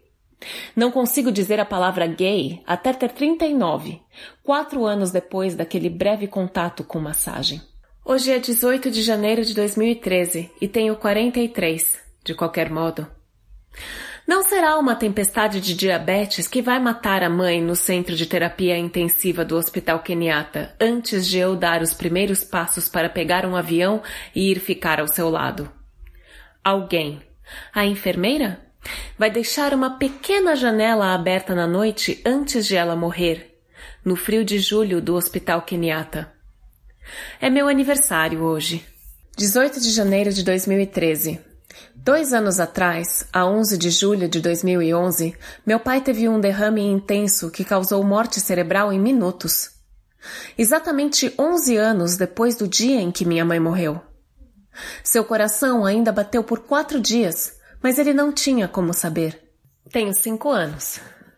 Ele está ali, de macacão, embaraçado. Seu peito é uma trilha de estrada de ferro com marcas de suor e pequenas contas de pelo. Tudo nele é lento suave. Marcas marrons num dente quebrado e um longo sorriso sem fim. Bom para mim o modo lento como se move, porque transpareço ao movimento das pessoas e posso tropeçar tão facilmente e cair em resmungos e temer junto a estúpidos. Um sorriso longo e fácil. Ele me levanta no ar e balança. Ele cheira a diesel e o mundo em que os outros se movem desapareceu. Estou longe de tudo e de todos pela primeira vez na minha vida. É glorioso! E logo, um túnel de medo. Nada nele trava. Como um trator, ele sobe firme qualquer montanha. Se ele for embora agora comigo, vou com ele para sempre. Sei que se ele me devolver ao chão, minhas pernas não vão poder se mexer. Estou tão envergonhado. Me interrompo o abraço. Saio fora de perto dele e o evito para sempre. Por vinte e tantos anos continuo abraçando sem jeito os homens. A sensação vai voltar. Mais forte, mais firme. Com sete anos, talvez. Certa vez, com outro lento, fácil jogador de golfe no clube de golfe de Naruku, e estou tremendo, porque ele apertou minha mão. Então estou chorando sozinho no banheiro porque o retorno dessa sensação de repente me fez isolado e solitário. A sensação não é sexual. Ela vem e me acerta em cheio. É esmagadora. Ela quer fazer um lar Vem a cada par de meses como um surto de malária e me deixa abalado por dias, confuso por meses. Não faço nada quanto a isso. Tenho cinco anos quando me fecho numa felicidade turva que não pede nada a ninguém. Aéreo. Doce. Estou grato por tanto amor. Dou mais do que recebo frequentemente. Posso ser egoísta. Me masturbo muito sem nunca permitir-me rachar e deixar crescer o coração. Não toco homens. Leio livros. Amo tanto meu pai. Meu coração está aprendendo a se dilatar. Sou homossexual.